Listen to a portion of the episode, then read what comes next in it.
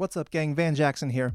A while back, a friend of the pod asked me what subscriptions I'd recommend for news and analysis on world politics. And it was actually a hard question to answer on the spot, believe it or not. But I've got a great answer now Mother effin' World Politics Review. If you're a fan of Undiplomatic, you should be reading World Politics Review. It's obviously worldly, it's in the title. Uh, it's not obsessed with Trump, and it has a great mix of analysis and journalism. Also, why do you think I'm doing this pitch? World Politics Review is an official sponsor of the show, and the best way to back us right now is to back them. So give them a chance. They're offering a 25% discount subscription for undiplomatic listeners. And if you want to subscribe to their daily newsletter, which you should, you can do it for free. Just visit wpr.pub slash undiplomatic. That's wpr.pub slash undiplomatic. That'll get you the free newsletter and it'll also provide you the code for the 25% discount should you want to subscribe. So get on the train, wpr.pub slash undiplomatic. Peace.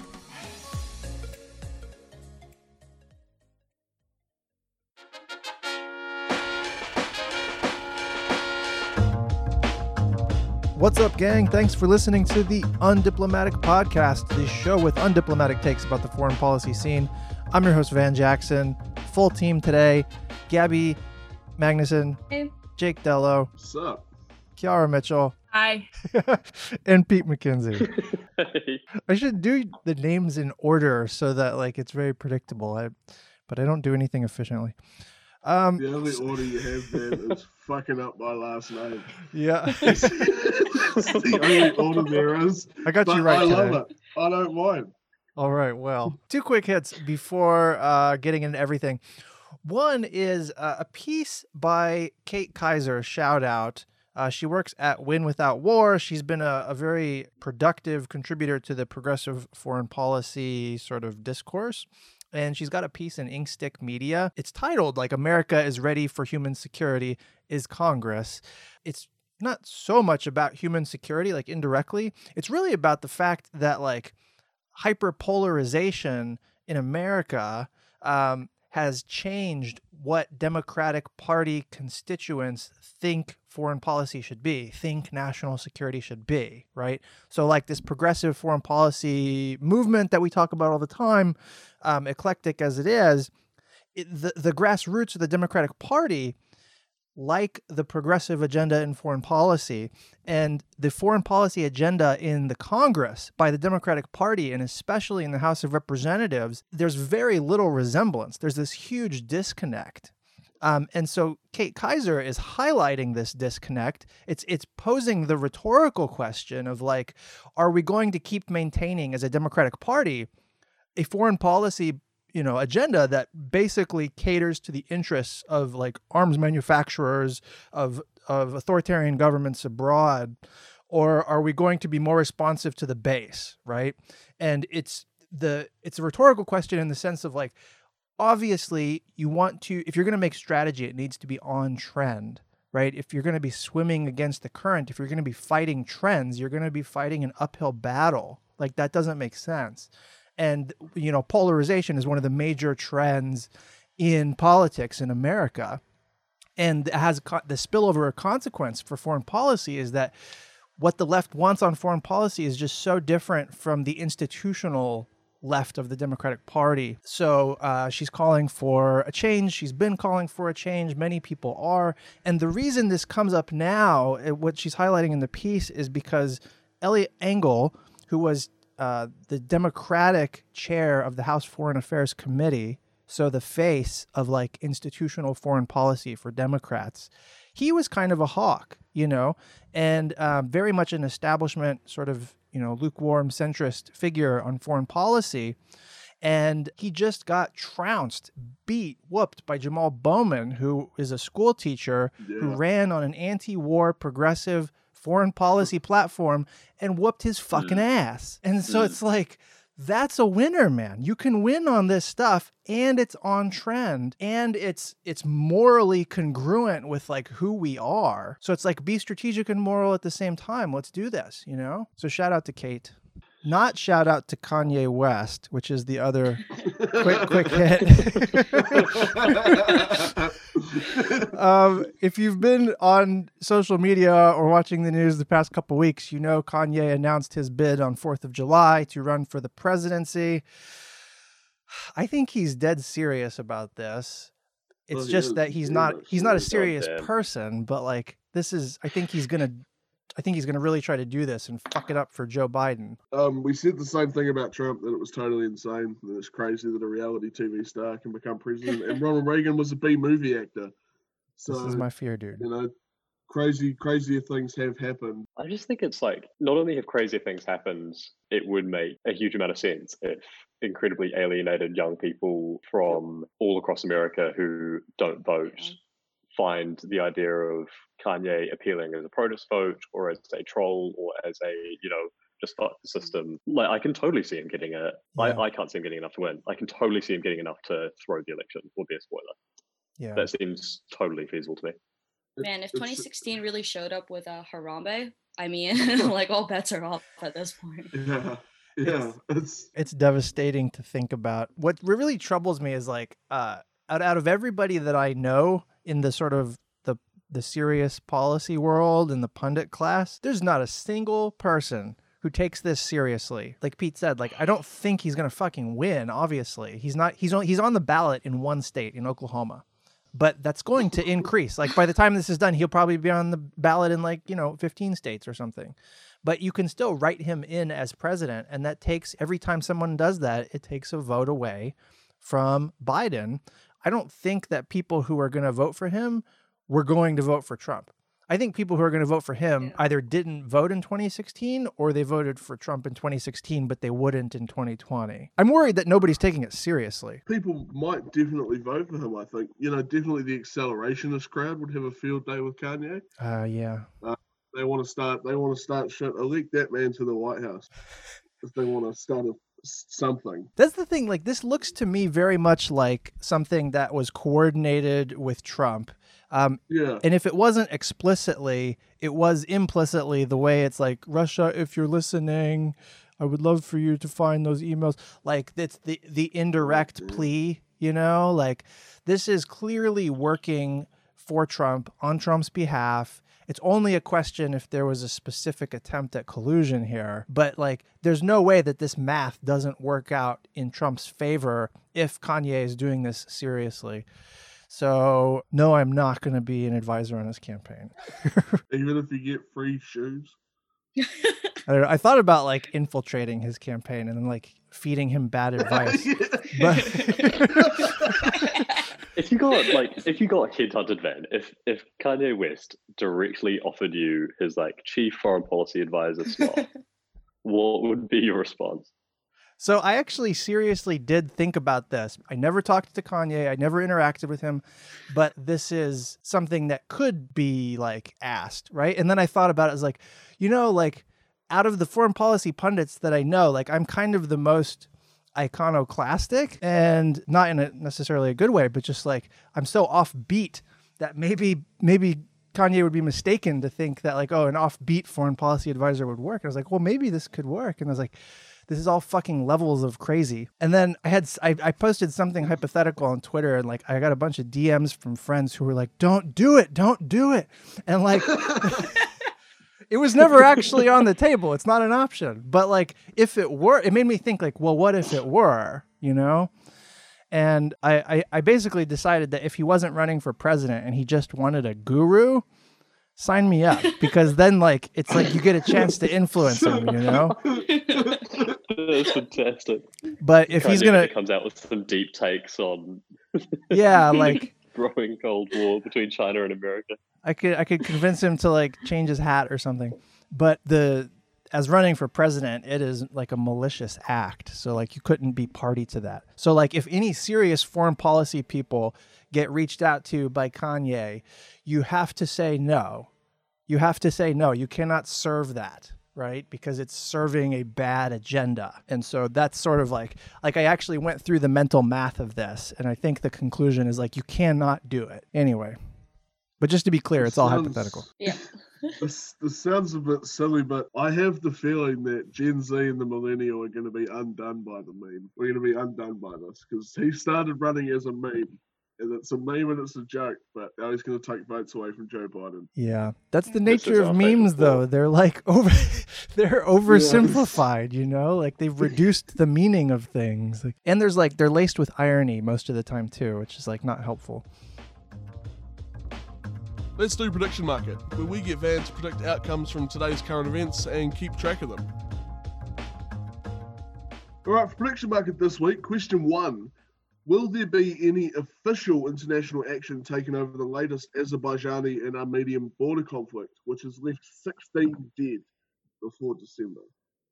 So before uh, Jake posted this question on Slack, uh, I didn't even hear about this. So I'm going to say no because I don't think anybody else is, you know, hearing this really either. Azerbaijan and Armenia are not within a contested sphere of influence.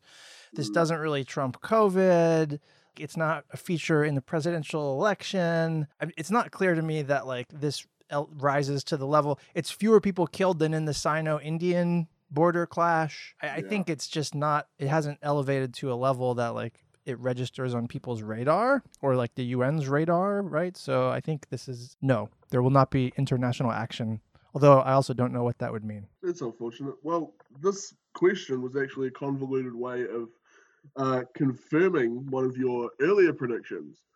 Because a few months ago, we made the prediction of, or I asked the question that will Armenia and Azerbaijan work together to fight COVID? And I think just by asking this question, we proved you said no, and you were right. They instead um killed 16 of each other. Awesome. I love being right. I do. Is it something you want to be proud of being right about? I mean, yeah, that part's not awesome, but okay. Well, so maybe I'd like to amend that statement. I love being right when it's about good things. Okay. Question two Will any further arms sales be made to Japan before November following the possible sale of $23, $23 billion worth of fighter aircraft to Japan? Sorry, listeners, I, I already fucked that up once and I'm not reading the whole question again. So Japan is set to acquire um, a bunch of F-35s. So this is so the the short answer is like uh, no, not before November. The reason though is like um, arms sales processes, or at least when it involves the U.S., are like notoriously slow. Yeah. They're extremely lengthy, kind of uh, technocratic processes. There's a lot of legal hurdles to jump through. They involve um, letters of expressions of intent, cross checking human rights abuses against people in the acquisition chain. And like, it's just a super complicated process. And the F 35 question has been in the pipeline for years before this decision really came up. So, like, you sort of have a lot of lead time before you know a decision will come. So, like, I think before November, the answer is probably no. I, I expect if you don't know the exact price of one of them, but is $23 billion, is that going to give them a lot of aircraft? Or is that, are they just really expensive? Uh, they're really expensive. I don't know how many it buys though. I know it buys more than Okay. one, like a squadron. Yeah. but- You'd hope so. yeah. Well, they got to fight China. This is for China. So, like, I don't know that that's enough. But Another prediction? Yeah. Prediction part two. Question three Will any other powers offer Hong Kong nationals types of asylum following Australia's extension of international visas? You know, I hope so. Um, I'm going to say yes, mostly out of hope, and because, like, analytically, I'm not sure what to ground the decision in. I do know that China has become its own worst enemy. Um, the last Yeah. like six months to a year, it's it's been like pretty unbelievable. Actually, the only country on earth that scores more own goals than the United States is fucking China. So I think they've alienated much of the democratic world, uh, and I could imagine that other countries are going to start offering asylum to Hong Kongers. Or I would hope so, at least. Well, yeah, because the response from China uh, from this to Australia has been quite a bit more intense than usual. You know, calling it gross interference hmm in their international affairs. They told them to stop meddling. Yeah, I get the sense really that doing- like Australia is emerging as a kind of rival to China, but like it's not at the same level as China. So like it's an almost like an asymmetric rivalry or something. Yeah. Australia is still very much, you know, in the pocket of China economically, Very much so. but politically there's a lot of antagonism there and a lot of like fear mongering among elites and foreign interference concerns that are largely valid. And like the new Australian defense strategic update was I mean aimed pretty squarely at China. So like Australia's pivoting its military to think about a China conflict. It's there's a lot in the in the hopper here that that seems like it would work toward pushing Australia as into being an antagonist of China more than in the past. Well, yeah, I, I happen, I can't help but agree. It just seems like Australia at the moment is the land of two poles. You know, there's the fence end, which is very anti-China and what they stand for, but then hmm. you have the economic side, which feeds it quite literally. So maybe Yeah. you're gonna have to choose a side. It's quite a soon, who knows? contradiction, yeah. Well, that's prediction market this week, and I have to shoot off, team. So see you next week. Time for Stay Off Twitter, where we curate the best and worst of Twitter so that you don't have to. All right, for stay off Twitter this week, uh, I've got three quick ones. First, from David Klion, who is, he calls himself, or somebody called him this, a ubiquitous Twitter pundit, um, but he writes for a lot of different uh, platforms. And he is heavily engaged on Twitter. So he tweeted out that the show Chernobyl came out just over a year ago, and a popular center right talking point was that it showed how communist misgovernance inevitably leads to preventable mass casualties. Up to 16,000 deaths across Europe have been traced to the actual Chernobyl nuclear disaster. And then he goes, anyway, just thinking out loud obviously because multiples of of deaths have occurred as a result of mismanagement of the pandemic particularly in the United States by a right-wing administration right? So there's a certain irony in um you know pointing to Chernobyl as this lesson of like bad governance when you're doing the bad governance and killing orders of magnitude more people man. So uh shout out to Chernobyl. I mean David Klion and then a second tweet. Shout out Shout to out to my man Chernobyl. yeah. Shout out to the Soviet regime. yeah, not so much. Okay. Jake's Jake's um, agenda is really working on Van here. Yeah. not a Marxist, to be clear, not a Marxist. Second tweet comes from my man, friend of the pod, Dan Nexon.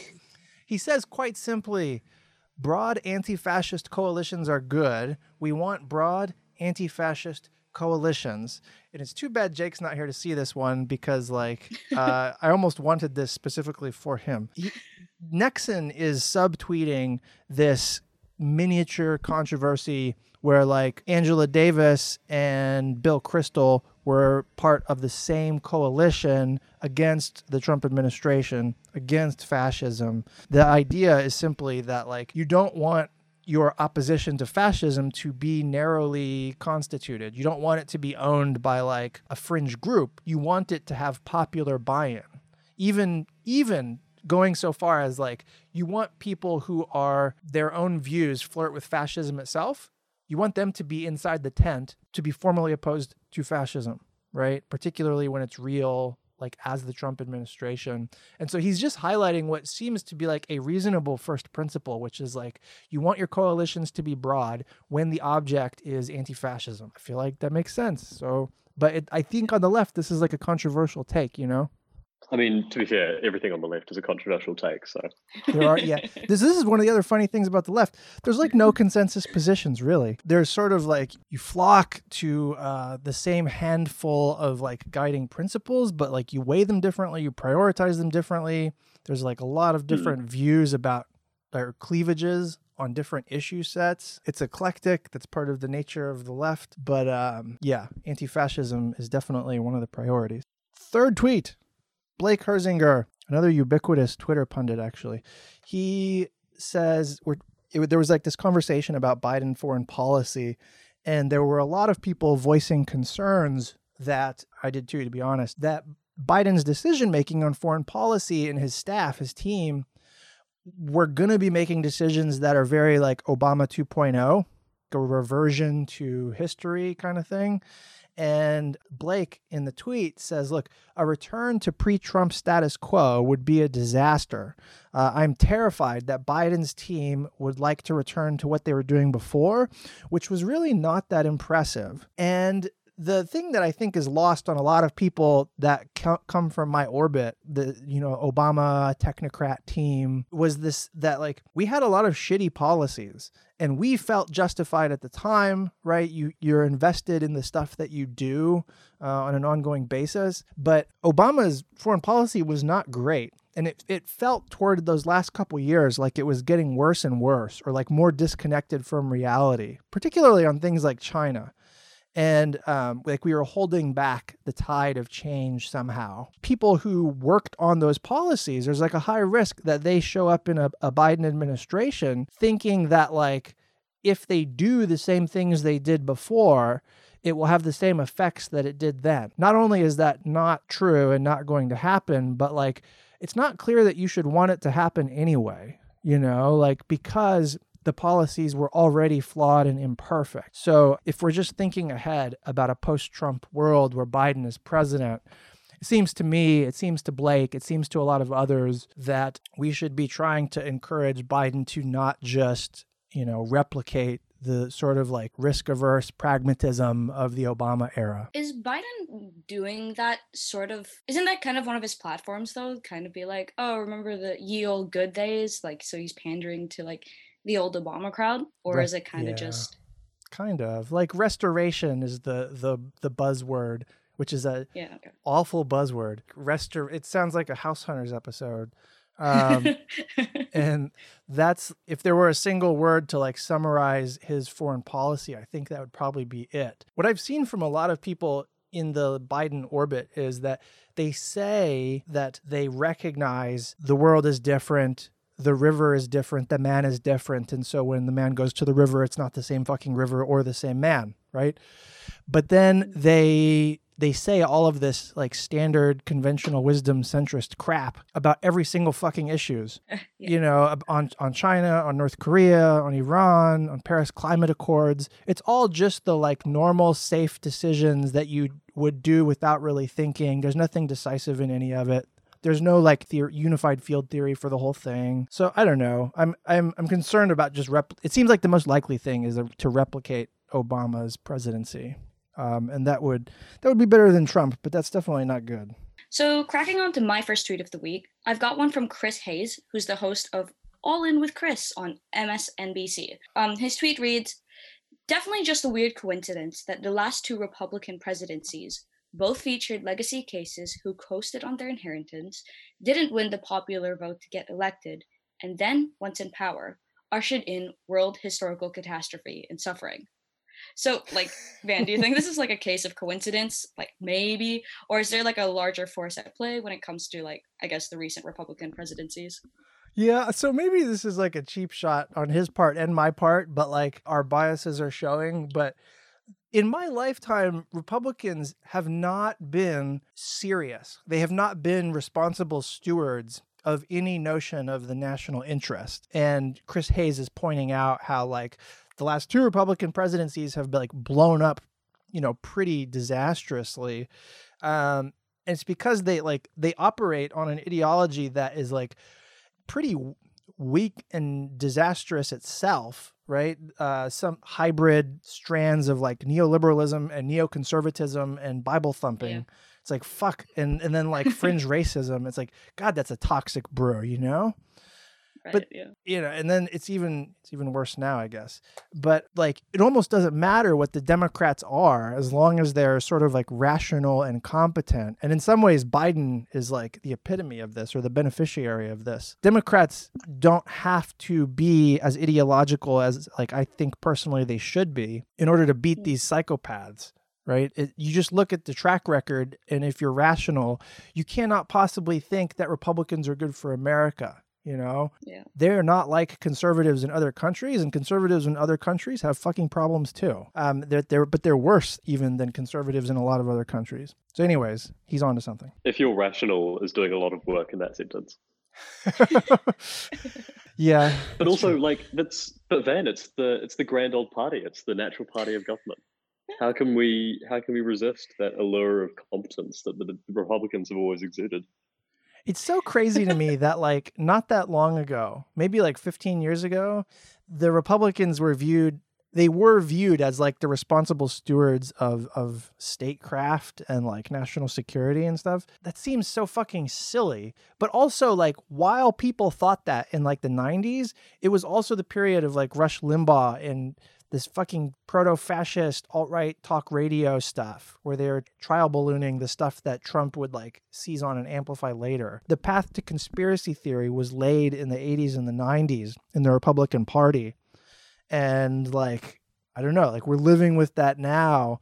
But even back then, people thought, oh, those guys are the serious ones on national security. And it's like, really? Like when their pundits are like spouting fucking conspiracy theories about Monica Lewinsky and shit. I, it's, I don't know. I feel like everybody now gets it. When I look back uh, in my lifetime, I was born in the fucking 80s, believe it or not. And they, Believe it or not. Republicans have always been on the fucking wrong side of things, you know? So I don't, this seems like a, no, a no-brainer to me. Anyway, my second tweet of the week I've got from Bonnie Glaser, who is a senior advisor for Asia and the director of the China Power Project at the CSIS. So, in recent news, um, the US just approved a $620 million upgrade package for Patriot surface to air missiles to Taiwan, saying that this was a way for them to deal with like a rising threat from China. Um, so, this particular tweet is responding to one from Hu Xijin. I hope I'm saying that right, Pete, regarding this news. Um, so Hu's tweet reads, the PLA is fully capable of destroying all of Taiwan's military installations within a few hours, before seizing the island shortly after. Chinese army and people have such self-confidence.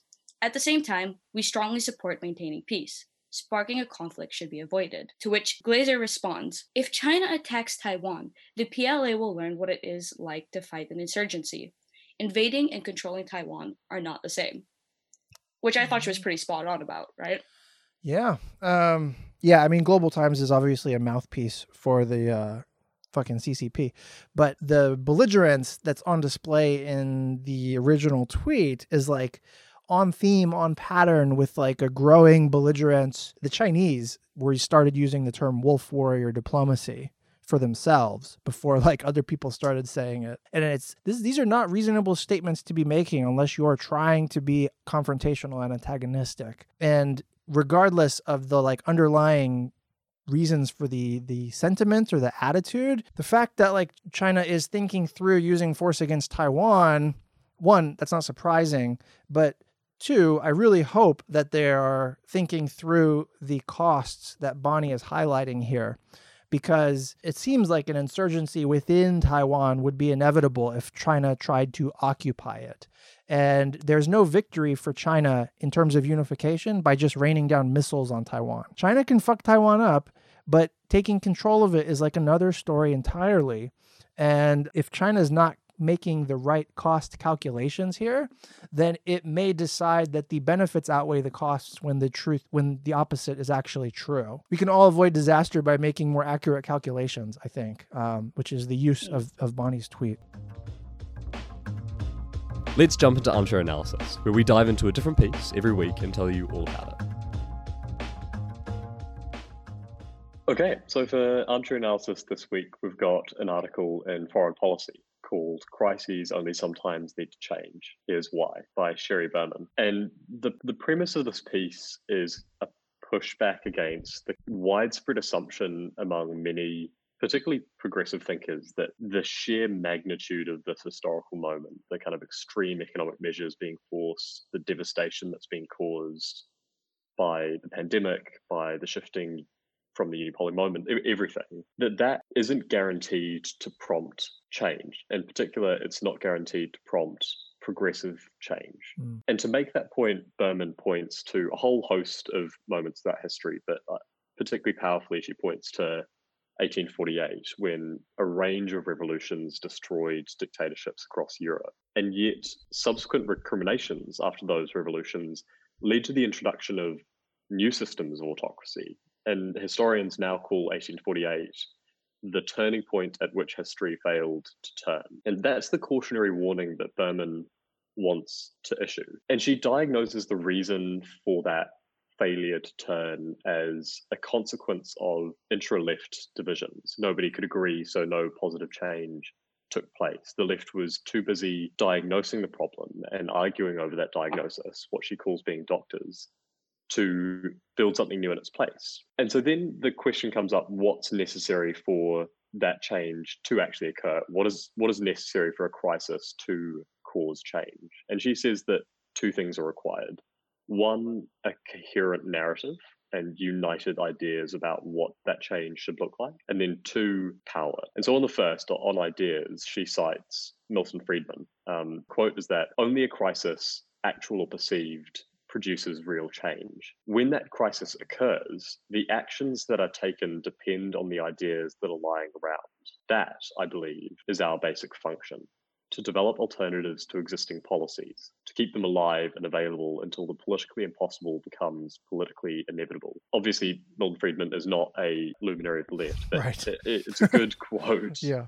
It's a good quote, I think, illustrating the, the task of academics and policy wonks in a moment like this. You have to have a, both a coherent critique of the old order and a, a coherent, attractive proposition for a new one. And then Berman, on the topic of power, says that Biden, who has somehow emerged as a surprising advocate of at least some systemic change, needs to unite the fractious Democratic constituencies and, and bring on his coattails quite a strong majority to usher in lasting political shifts. I, I loved this piece, to be honest. I thought it was really fascinating. Mhm. And it also left me more positive than I had been because I think that those, I think there is quite a, a clear and coherent narrative about one, the problems of the current world order, and two, the what we need to to change about it. You can see that in the work of lots of scholars on inequality and climate change. Recent developments with Biden, while you have to be cautious in your optimism, I think there is a fair amount of reason for optimism. But I, was- I was curious to hear your take on it, Ben. So I love the piece. I sort of come out on the opposite side of you in terms of optimism, pessimism, but that's more of a sense of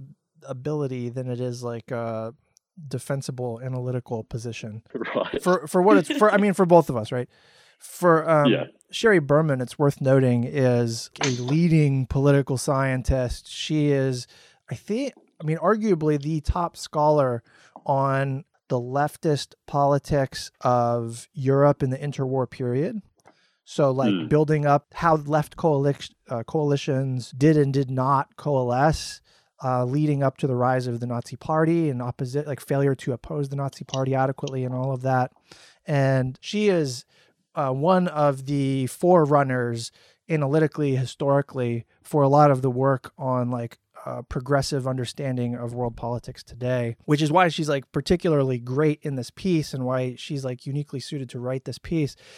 I mean, you know, the the punchline, she had this great line, crises are fairly common, fundamental transformations are rare. I think that's that's pithy and that's right. And the way that I see all this progressive foreign policy shit that we're doing, like I'm extremely pessimistic about Biden incorporating this stuff. He has unity working groups with the AOCs of the world, with progressives on domestic policy. He has none on foreign policy, right? Foreign policy is owned by the mandarins still. It's still the establishment technocratic class. And so like I see no reason to expect that Biden is going to like implement a progressive foreign policy or a progressive approach to national security. I'm Mm. super pessimistic about that. More uh, optimistic on domestic policy, possibly. But one of the reasons why I think it's worth investing in progressive foreign policy ideas and discourse anyway is because of this logic of having the shit lie around. Like what's on the shelf at the time of crisis, you know? Let these critiques of the existing way seep in and become a kind of conventional wisdom and at the same time continue to build like stack ammo build up the credibility the well like the wellspring of ideas for an alternative way of doing business in foreign policy and national security and keep that that discussion alive so that when the opportunity is right there will be stuff laying around that can be imported into the system. And it's like it had Bernie won or had Warren won the Democratic nomination this time around, it would have been that moment, I think, particularly with COVID, because they were the right trans, uh, what is it, conveyor belts for this buildup of ideas in progressive foreign policy. They were they could be that vehicle. Biden, I think, is not that vehicle. But that doesn't mean that you don't need the stuff lying on the shelf still. Shit will happen in the future. And it like if you're progressive, regardless of which you know variant of it you sign on to, you do want to like you, you want this stuff to be available for the future, and you are betting that your worldview is the the best or the most congruent with how the world is is trending. You know, like Mm. you you think you're on the right side of history. Like you should, you know, that should be your bias. That means you should be willing to wait and keep stacking ammo, right? Keep filling the shelves while sustaining a, the, the valid critiques of like how the system is flawed now, you know? Yeah. So that's the sense in which I'm optimistic. When you take the longer view, even when your ideas are not getting implemented, just the fact that they're out in the ether, out in the discourse, like there's value, there's latent value in that. In that sense, I'm optimistic, but not narrowly about Biden, I don't think. I think it's it's useful to return to that vessel metaphor because the attractive force of the logic in Berman's piece, and also to return to that Milton Friedman quote, is that you don't get to choose your vessel as a as a policy policy advocate. Mm. I mean, obviously Warren and Sanders would have been the perfect vessel for this kind of progressive change. But if your if your theory of change is to rely on a once in a generation candidate, then you're only going to get change done once every generation, and that that's not a sustainable model. So exactly as you say, you have to have these policy ideas floating in the ether, so that candidates you might not have chosen as your perfect vessel may still pick them up, like in the way Clinton embraced third way neoliberalism, even though he wasn't probably the, the preferred candidate, the preferred vessel of the kind of Friedman esque right. Yeah. So like that worked in reverse, but yeah, like that's the same Yeah. principle at play.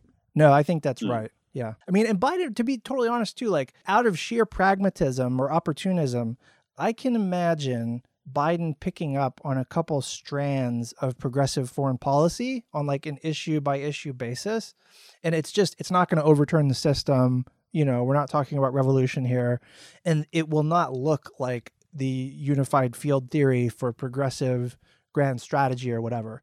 But it will, depending on what happens, he could pull on some progressive strands of suspending arms sales to Saudi Arabia or defending human rights in Xinjiang, which is now a genocide, or flipping North Korea. Like there's all kinds of places where you could see out of pure opportunism grabbing an idea that is genuinely coming out of the progressive camp.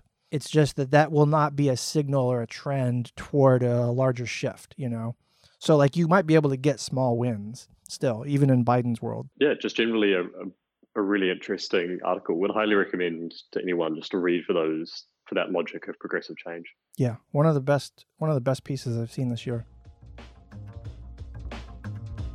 All right, time for Ask Me Anything, where people ask me anything.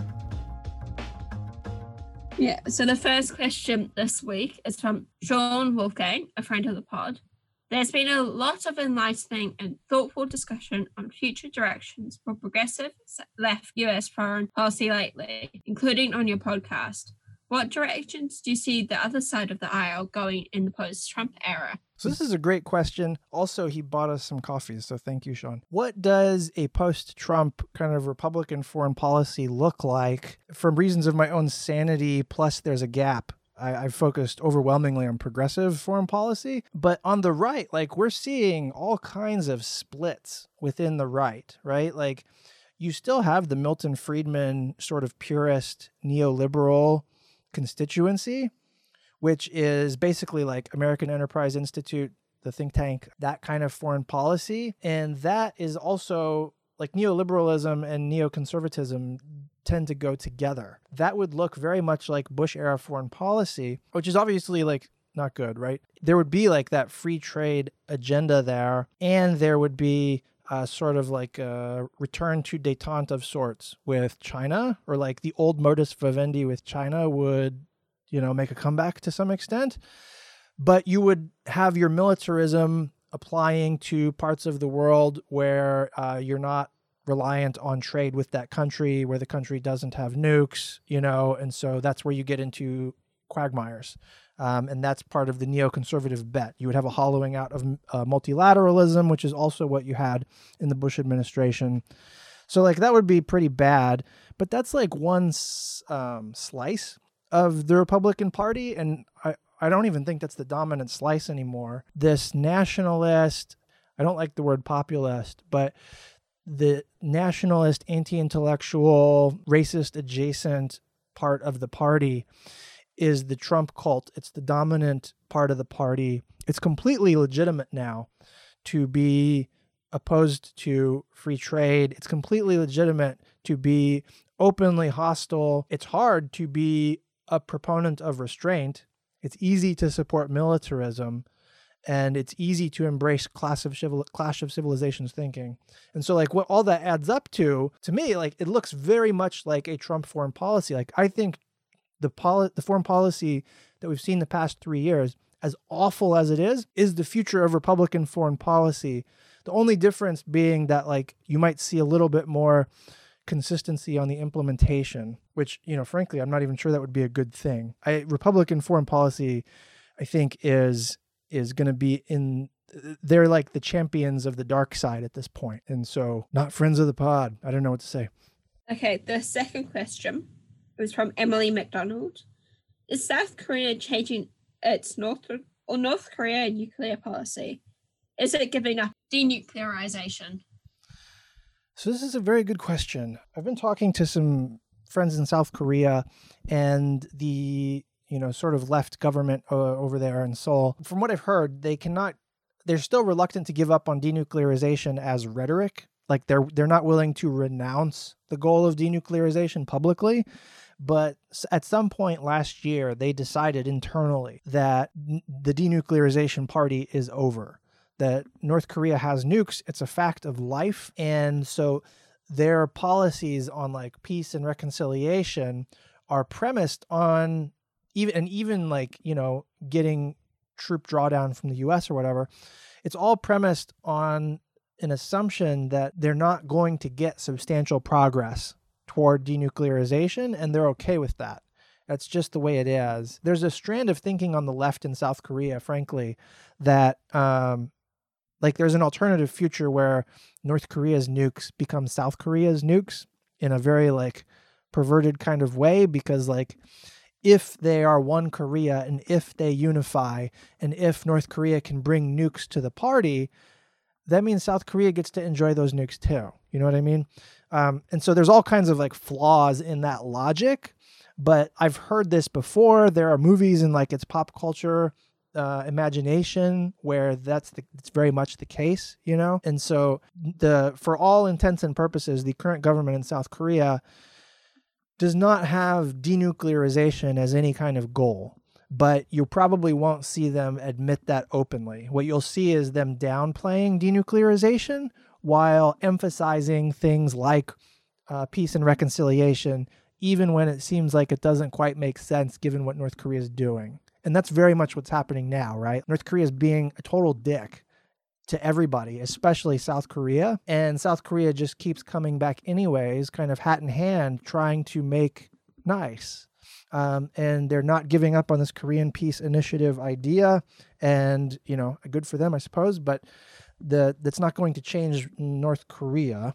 If your goal is denuclearization, all this peace stuff really doesn't makes sense. It's a US North Korea issue to be resolved. The question is astute because like I don't see anybody else in Washington really asking this question. And I think the answer is nuanced. Formally, no, they're not giving up denuclearization. Informally, they already gave up denuclearization. Sorry, the third question this week is from Anonymous, um, who also has said, You can call me old Kanye. I think it's meant to be. What is Kanye West's chance in 2020 and why do you think he is running at all? Yeah, so we sort of touched on this already. I think he's I think he's running out of self-aggrandizement and to help Trump. I don't want to be conspiracy theory guy, but I think he is I think he is actively trying to help Trump while building up himself.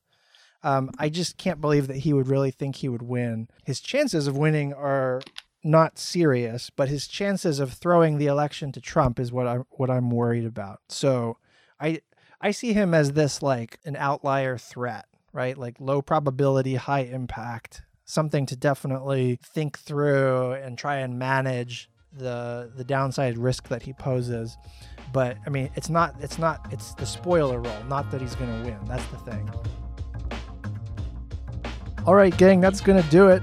WPR.pub slash undiplomatic for the World Politics Review newsletter. Our sponsor, buymeacoffee.com slash undiplomatic. Catch you next time. Peace.